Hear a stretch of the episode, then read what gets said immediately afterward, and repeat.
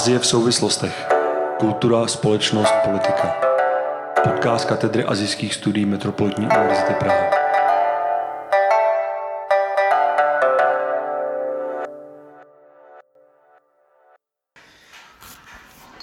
Ahoj, vítáme vás znovu při našem podcastu Azie v souvislostech. Já jsem Michal Kolmaš, ehm, sedím tady dneska s Anou Cimou. Ahoj. Dobrý, do, ahoj, ahoj, dobrý den. Ahoj, um, autorkou knihy Probudím se na Šibuji, kterou jsem dočetl v cestě vlaku, ve vlaku na cestě sem. Jsem za to hrozně rád, ta knížka je super, vyhrála magnézii literu za objev roku, to bylo? Mm-hmm, za objev roku, ne. Za objev roku a um, je to příběh, já nevím, jestli vám to můžu prozradit, asi jo, je to příběh o studence japanistiky, která, která studuje japonskou literaturu, jednoho autora, který je opravdu reálný, jestli to chápu správně, to z toho doslovu. No není, že jo, to je fiktivní. Je to opravdu fiktivní, i ten doslov je fiktivní. Samozřejmě. tak to je Teď super. jsme udělali strašný spoiler. Eh, to asi ano, tak předpokládám, že lidi, kteří to poslouchají, už to četli. Jestli to byl spoiler, tak... jestli to byl spoiler, tak to byl spoiler, nedá se nic dělat. Každopádně ta knížka je super, mně se moc líbila, nejen tedy o jako vztazích mezi ženami a muži, ale zároveň i tam jsou pěkně, pěkné reálie z Japonska, které ta knížka vlastně skládá určitou poctu, což doufám tedy. Japonsku. Japonsku. No samozřejmě, Ano. určitě, myslím, že doufám. Ana je zároveň studi- studentkou japanistiky, teďka doktorantkou, že? Ano. Na, na, Ano, na, na, na Karlově univerzitě na Fieldě. ale zároveň teďka bydlíš nebo žiješ dlouhodobě v Japonsku, Jo, je to tak? Ano, tak to je. A kde přesně? V Tokiu. V Tokiu. A studuješ tam na nějaké japonské univerzitě? Teď už v současnosti ne. Studovala jsem tam rok a půl vlastně jako, jako Kenkyusi, což je teda takže taky ten eh, student, výzkumník, výzkumný student. A to, tak to jsem studovala rok a půl. A teď vlastně jsem tam, eh, teď se vlastně tam soustředím na výzkum, který dělám pro Karlovou, nebo pro svůj doktorát na Karlově univerzitě. no. To jsi tam poprvé v Japonsku, nebo jsi tam nějak dlouhodobě žila předtím? Ne, já jsem tam poprvé. Takže ta knížka, jak jsem se teda už dozvěděl předtím, ta knížka vznikla ještě předtím, než jste do Japonska odjela. Ano, ta knížka vznikla, já jsem ji začala psát na, myslím, na magistru, když jsem studovala magistra na japanologii v Praze. A psala jsem ji asi dva roky, potom asi ještě rok a půl, dva, ta knížka procházela tím eh, procesem eh, nakladatelství, různých redakčních úprav a tak. A vlastně je pravda, že já, když jsem uh, ji psala, tak jsem, tak jsem v Japonsku do té doby byla jenom dvakrát. Jednou to bylo, když mi bylo 17 let, to jsem tam byla měsíc, a jako turista vyloženě. Hmm. A potom jsem tam byla asi pět dní na konferenci. Mhm. To bylo někdy taky před asi čtyřmi lety. Takže vlastně ta moje zkušenost z Japonska byla vlastně docela omezená a spíš jakoby načtená než zažitá. Než, Jasně. A tak na Shibuji jsi byla Eh, asi, Na jsem byla, ale je to opravdu tak, že jsem tam byla jako ten turista před těmi deseti lety a mm, neuměla jsem japonsky například v té době ještě vůbec. Vůbec? No, skoro vůbec. No a teď umíš plně. No, uh, domluvím se. Jasně, japonský způsob, jasně. Eh, A teďka tam byla jsi jak dlouho? Už rok? Teď už jsem tam dva roky. Dva roky. No, Dva roky, to Dva znamená, že eh, o Japonsku máš už docela lepší představu, než jsi měla v té době, kdy jsi tu knížku psa- psala. no jinou představu. že? Jinou. Prostě jako zažit, no, nažit, jo. to, co mám nažito, samozřejmě je, se, jako se liší od toho, když jsem tam byla poprvé, tak, tak, tak jsem o Japonsku moc nevěděla. A Je tam něco, co bys třeba napsala jinak teďka, kdybys to psala s tou zažitou představou? Ne, já si nemyslím, protože tak to byla taková moje vize toho Japonska, která jsem si nějakým způsobem představovala. Mm, je to prostě jakoby fikční svět můj, jak já vidím Japonsko. Samozřejmě vychází to do určité míry z nějakých japonských reálí. Úplně nepoučené to není, ale jako je to nějaký ucelený plnohodnotný celek. A jako nemůžu říct, že bych zpětně jako na tom něco měnila. Jo, jo, jo. Mm. Jsi s tou knížkou spokojená? Já jsem s tou knížkou spokojená. Já si jsem myslím, já, já, si, já si myslím, že ona jako si vyžadovala nějakou práci, vyžadovala nějaký čas, eh, prostě z nějaký sběr materiálu a péči, kterou dostala. Myslím, že jsem se tomu skutečně jako věnovala. A eh, tudíž, když jsem ji potom mohla vydat, tak jsem z toho už od začátku měla pocit, že Mm, že to prostě jsem tomu dala to, co to chtělo a že bych jako na tom vlastně nic neměnila. Nemám žádné, nelituji vlastně žádné, eh, ničeho nelituju na tom. Je to hotové. Jasně. Jak se vůbec tomu tématu dostala? Nebo respektive taková ta tradiční otázka, jak se vůbec někdo zamiluje do Japonska? Jak jsem se vůbec dostala do, jako k Japonsku? Hmm. No, um, tak eh, já jsem se dostala k Japonsku docela brzy, protože já jsem um, už jako malé dítě sledovala ráda filmy, nebo u nás doma jsme se hodně dívali na filmy.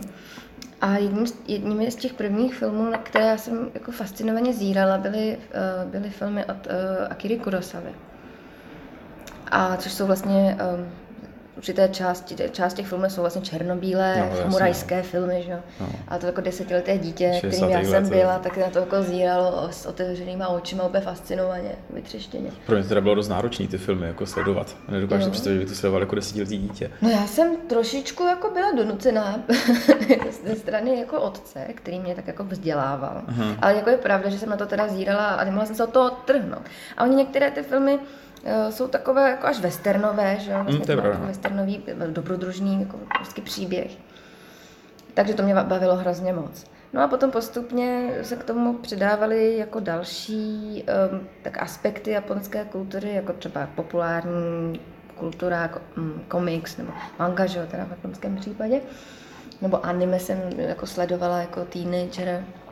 No a takhle jsem se jako k tomu postupně propracovávala, no a poslední z těch věcí byla vlastně literatura. Mm-hmm. Překladová, teda, že v té době samozřejmě jenom. No tak já jsem uh, první... Mura, Murakami, jo? Uh, první někdy. Murakami tam byl taky, ale první knížka japonská, kterou jsem četla, byl Akutagawa Ryunosuke. Mm-hmm. Což byly povídky, nebo jsou povídky, uh, Rashomon jo, a další. Jasně, jasně. Ono to bylo trošku propojené s tím Kurosavou, mm. protože on, on jako jednu z těch povídek sfilmoval, jmenuje se to Rashomon. Ono to teda není úplně stejné jako ta povídka. Jo, jo. Já jsem teda viděl jenom ten film. No, ale o to, to člověka překvapí, když pak čte tu povídku, že to je jiná povídka. Jo, úplně. z té, z té sbír, povídkové sbírky. Ale uh, prostě tak, uh, takže takhle postupně jako přes tu literaturu a samozřejmě, no to jak jsi zmínil, tak ten Murakami tam byl a hrál jako v mém jako životě docela důležitou roli. Byla to taková první knížka pro dospělé, kterou jsem si koupila mm. za své našetřené peníze. Ale já myslím, že pro mě to bylo dost podobný. Teda. Já vím, že ten podcast není o mě, jo, ale jako třeba Norský dřevo jsem taky četl jako jo. první, byl jsem z toho úplně unešený z té knížky. Já mám s takovou teorii, uh, s manželem sdílíme teorii, že vlastně u Murakamiho to bývá tak, že ta knížka, kterou od něj člověk čte jako první, tak mu většinou tak jako nejvíc přiroste k srdci. Jo, a u tebe to byla která? Tak na After Dark. After Dark? No. To se mi zrovna moc nelíbilo. No, ale já jsem prostě ji přečetla a, a prostě to, to, ten popis toho Tokia, jo, ono, to takové, jako, jo. ono to má že jo, takový to filmový, uh, film, to je pravda, kdyby no, to byl scénář, nebo prostě ten, ten, to vyprávění tam jako specifické tak to mě fascinovalo a říkala jsem si, že to, to je prostě úžasná země že se tam jako musím strašně podívat. Hmm, hmm. A opravdu jsem jako toužila potom se tam dostat. No. Od toho momentu, co jsem přečetla After Dark. Jasně, a to, to ti bylo 17? No, já nevím. Už asi dřív, ne? Já, trošičku dřív, ale no, jako prv, myslím, že už jsem byla na Gimplu v té době, ale nevím, nevím přesně ve kterém ročníku, jak 15, 14, 15, 16, tak nějak Jasně. nemohlo být. Ne? Takže to potom vlastně přirozeně přešlo do toho studia japanistiky, je to tak? Ano, já jsem byla rozhodnutá prostě na Gimplu, že jdu na japonologii. Mm-hmm. To byla vlastně jako jediná moje volba, jediná možná cesta. Já jsem jednu přihlášku jsem si podala. Jasně. Jediná ze třídy? Kdo šel na Japonologii? No, no si ostatní trošku ťukali na hlavu. Jako, co a, a přitom dostat se tam nebylo úplně tak jednoduchý, ne, v té době? V té době nebylo jednoduchý, protože se hlásilo. No ten můj ročník, ten můj ročník v roce 2011, nebo kdy to bylo, tak myslím, že byl největší nával na japonologii v Praze, na, na Karlově univerzitě, že tam skutečně se hlásilo 230, přes 230 hmm, uchazečů. Hmm, hmm. No, brali nás tehdy do ročníku asi 22. Teda. Takže to byl docela nář, jako nátřas, nátřas to řekne, ná, nátřesk. Asi jo. se to, no, nával tam byl. A, yeah. No a tak, takže to jako úplně jednoduchý to nebylo, ale já jsem celý ten maturitní ročník, krom toho, že jsem se připravila jako na maturitu, jsem chodila po různých jako přednáškách pro veřejnost a, a kurzu o Japonsku a, a hrozně jsem to žrala a strašně jsem se učila skutečně na ty přijímačky jsem se teda hrozně Jako učila. hiraganu, katakanu nebo něco víc? Všechno, co šlo, protože tam ty přijímací zkoušky částečně byly teda jednak z té hiragany a katakany, což jsou teda ty uh, slabičné abecedy, mm-hmm. které byly, bylo nutné znát v té době pro přijímací zkoušky. A část ta nejtěžší vlastně část těch zkoušek byla jako ze znalostního testu, mm-hmm. z japonské, takzvaná japonské reály a tam může být vlastně cokoliv v takovém mm-hmm. testu. Takže já jsem dělala prostě všechno, co šlo, tak jsem, tak jsem jako hltala a snažila jsem se to zapamatovat. Jo. No, takže jsem vlastně měla, jako bylo to vtipné, protože jsem měla maturitní mm, otázky, že prostě z těch čtyř předmětů, ze kterých jsem maturovala. Já jsem ještě byla první ročník státních maturit, takže byl ve všem ohromný hokej a Hmm. nikdo nevěděl prostě, eh, jako co bude, jak bude a, a myslím, že to ani dneska mnoho lidí neví u těch maturit státních. Ale do toho jsem se učila vlastně ještě na pět dalších předmětů, což byla japonská literatura, japonská společnost, japonská prostě politika, spole- já nevím, co tam ještě bylo, historie a tak, takže to bylo jako veselý, Jasně. no. A už v té době jsi říkala, že bys napsala nějakou knížku, nebo to přišlo potom? No já, já jsem eh, od malinka chtěla napsat nějakou, nějakou knížku. Já jsem jako už jako dítě mm, psala nějaké pokusy eh, a prostě potom na tom Gimplu jsem napsala jeden román a na prváku na výšce pak druhý román, oba dva prostě nepublikovatelné. Ale ta touha tam jako byla vždycky. Možná zpětně to půjde, ne? Ne, no ne, Prostě vůbec v vás žádném případě. V životě nikomu neposkytnu. Bych se propadla hambou. A teďka se teda dodělala si magistra, pak si šla normálně na doktorát do Japonska, jo? Ne, ne, ne. Já jsem se dostala na doktorát v Česku. Je, jasně, ale pak si odjela jako, A jako potom Mobuka jsem právě Gakusho? jako ten Kenkyusei Kenkyusei, odjela um, do Japonska. No a teda po těch dvou letech, tak co jsi schopná říct, tak se ty tvoje představy jako zmotnily v tom Japonsku. Um, no, tak uh, já nevím, jako představit zmo- Já jsem ne- nedošla jsem žádného jako výrazného rozčarování. Mhm. Já jsem vlastně tak nějak byla dost připravená na to, co mě tam v té zemi čeká. Hmm. A to musím jakoby říct, že uh, pedagogové na, na japanologii na Karlově univerzitě byli v tomhle velice zodpovědní a jako skutečně nás uh, připravovali na různé záludné, záludné věci, které se nám mohou v Japonsku stát, přihodit a stát. Takže jako ne, neinformovaná jsem nebyla a nebyla jsem potom teda tím pádem ani jako nějak překvapená nebo Mhm, roz, mhm. rozčarovaná. Tak já už jsem v té době opravdu té japonštině a té japanologii věnovala Jasně, skoro 6 let studia na té univerzitě, takže Mhm. už jsem tak nějak byla. Hmm. Já teda musím, že jsem taky neměl žádný jako kulturní šok, když jsem tam přijel. Spíš teda pro mě ten kulturní šok přijel třeba, přišel třeba potom, já nevím, tři čtvrtě roce, když jsem tam ještě potom vlastně, já jsem tam byl poprvé na rok eh, v rámci bakaláře, a potom jsem tam byl na rok na doktorátu a v tom doktorátu jsem tam jako normálně sám bydlel v bytě a už jsem se začlenoval do té komunity a to mi přišlo teda jako v tu chvíli už to Hmm, bylo takový ano. jako trochu jiný level toho kulturního šoku. Měl jsi No my jsme byli od začátku s manželem spolu, um, on tam taky studuje Jo, jo, um, na univerzitě. A takže my jsme vlastně od začátku, co jsme tam přijeli, se museli potýkat s tím, že si zařízeme bydlení, scháníme byt. Jo. Mm, takže to začlenění do takové té běžné, jakoby, běžného denního rytmu. Nediskriminovali vás a výběru bytu? hned. No, to se stalo, no. Jo. A to myslím si, že se stane asi každému. Mně se to taky párkrát stalo. no. Jako já jsem, já vždycky říkám, že jsem za celý ten svůj pobyt tam fakticky ani jednou nenarazila na nějakou jakoby, otevřenou diskriminaci, že by mě někdo prostě nějak nadával, nebo prostě, to se mi nestalo, ale, ale jedna výjimka je tady to schánění bytu, kdy teda člověk skutečně na, na, to, na ten kulturní rozdíl narazí. Jo. Um, probíhá to tak, že člověk přijde, že v Japonsku se nedá sehnat byt nějak jinak než prostřednictvím realitní kanceláře, Hmm. nebo teda v Tokiu. Tam člověk přijde a musí se různě prokazovat a vykazovat, kolik má příjem a kam, kam chodí a, do školy a, a všechno vlastně musí o sobě říct. A ještě potřebuje jako ručitelskou firmu a, ručitele. Ručitelskou firmu. No, a firmu. Firmu, Mhm, fakt. Ručitelskou firmu. No a takže to je jako docela náročný proces a um, vlastně nám se stalo, když jsme skáněli byt, tak uh, přišli jsme do té realitní kanceláře, řek, uh, řekli jsme zhruba, kde bychom chtěli bydlet a tak jako kolik bychom si to představovali. A ten člověk zvedl telefon a začal obvolávat asi 10 možných potenciálních variant. A vždycky to probíhalo tak, že zvedl ten telefon a teď jsme ho slyšeli, jak říká Dobrý den, mám tady dva velice Dobře. sympatické mladé lidi, kte- kteří prostě umí perfektně japonsky a jsou to cizinci. A, aha, ano, rozumím, rozumím. A, problematické, a, a, jistě, a, rozumím. Tak se nezlobte, nashledanou. A tohle se stalo samozřejmě asi kde, no, prostě des, desetkrát za řadě, se tady no, než potom stalo. teda v jednom případě ta paní řekla, jo, to mě nevadí, to cizinci, tak ať si mluví japonsky, tak ať přijdou. A věřím tomu, že i, i ti eh, cizinci, kteří jako ne, vůbec nemluví japonsky, tak tu situaci mají teda ještě složitější. No. Hmm, já si dokážu představit, že kdyby někdo opravdu nestudoval tu japanistiku a jel do toho Japonska, by to pro něj možná byl ještě větší šok, Ano, to tak asi, ten, je. ten šok je větší. Myslím, že to zlepšuje. Jo? Jako já za tu dobu, co jsem tam, i za ty dva roky, tak pozoruju, že se lidi skutečně snaží mluvit jako docela anglicky. A třeba v restauracích Mhm. menu už se dají jakoby... Um, Kvůli olympiádě, olympiádě? Mm, neřekla bych, že to má přímý jako spojitost s olympiánou. Spíš tam je taková nějaká obecná jako snaha se jako, jo, no, jako vyjít vstříc těm turistům, ke kterým jsou podle mě Japonci opravdu hrozně jako vstřícní a milí. Oni jsou jako tak jako minimálně na tu, na tu fasádu určitě jako vstřícní a milí jsou, že? ale potom jako právě jako ta, to začlenění do té společnosti už bývá docela složitější. Že? Je to složitější, já si myslím, že člověk tam někdy úplně není jako přijat. Že vlastně záleží na to, v jaké té společnosti se zrovna pohybujete. Takže když jste třeba na univerzitě, tak na té univerzitě vás berou prostě jako rovného, jim rovného, jednoho z nich ze studentů. A v momentě, kdy vykročíte za bránu té univerzity, tak se ocitáte prostě zase ve světě, kde jste cizí. A samozřejmě jako to může i ten vzhled, který je prostě odlišný, že? Ale... Mm, a pracovala jsi tam vůbec někdy? Třeba jako myslím, jako pro začení do toho pracovního procesu, já, já si teda představuji ještě jako další krok teda tady v tomhle. Já jsem nikdy nepracovala v japonské firmě. Já Ani jako by to nemám v plánu. Já to jsem taky nikdy neměl v plánu, protože jsem se vždycky bavil, jako, bál jsem se takové té japonské pracovní morálky teda. Mm, a tak to určitě tam, ta, tam ta, mm, ty rozdíly jsou potom, potom veliké v té, v té, v té firmě.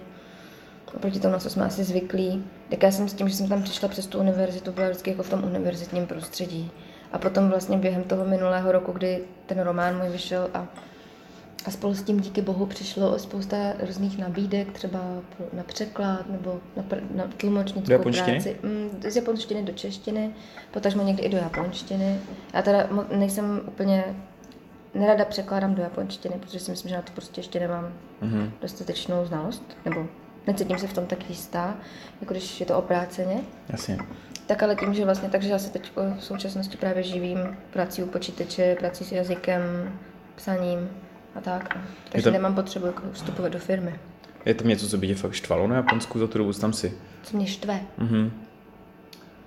Uh, uh, uh, uh, no, tak uh, třeba jsem si povšimla jako zvláštní věci, že oni nepouští, nepouští, a to já to vždycky říkám, to jako odpověď, nepouští lidi moc sednout v metru. Jo, to mi přišlo no. tak. Já jsem byl s těhotnou ženou, kterou nepustil no, nikdo, nikdo sednout. sednout. Prostě. A t- oni mají jako ty, eh, asi těch šest sedadel v každém vagónu vyhrazených pro ty potřebné, mm. že jo? Kam teda pouští sednout. Mm ale v těch ostatních, na těch ostatních místech prostě nepouští. A je to způsobený tím, že prostě oni jezdí hrozně dlouhé ty vzdálenosti, že jo. Tam, když hmm. člověk sedne do vlaku, tak kolikrát jede i hodinu nebo přes hodinu. Takže když si zabere to místo, tak sedí. Hmm. Ale jako je to svým způsobem fakt eh, nepříjemné, nebo je to hrozný, já teda vždycky pustím. No. A ty lidi jsou překvapení, že pouštím. Jo, ti starší lidé třeba. A opravdu se mi stává, že vidím babičku oholi, která prostě není schopná vůbec jako vlézt do toho metra fyzicky, pak která vleze dovnitř a teď všichni na ní koukají a nikdo ji nepustí. A když ji pustím, tak je úplně jako v šoku, že vůbec se to stalo. Tak to mi jako třeba přijde jako taková neúplně dobrá věc. Ale je to zase jedna jako z mála věcí, ve kterých si myslím, že jsou Japonci jako, ne, jako neomalení nebo neohleduplní, kteří nakonec jsou velice ohleduplní.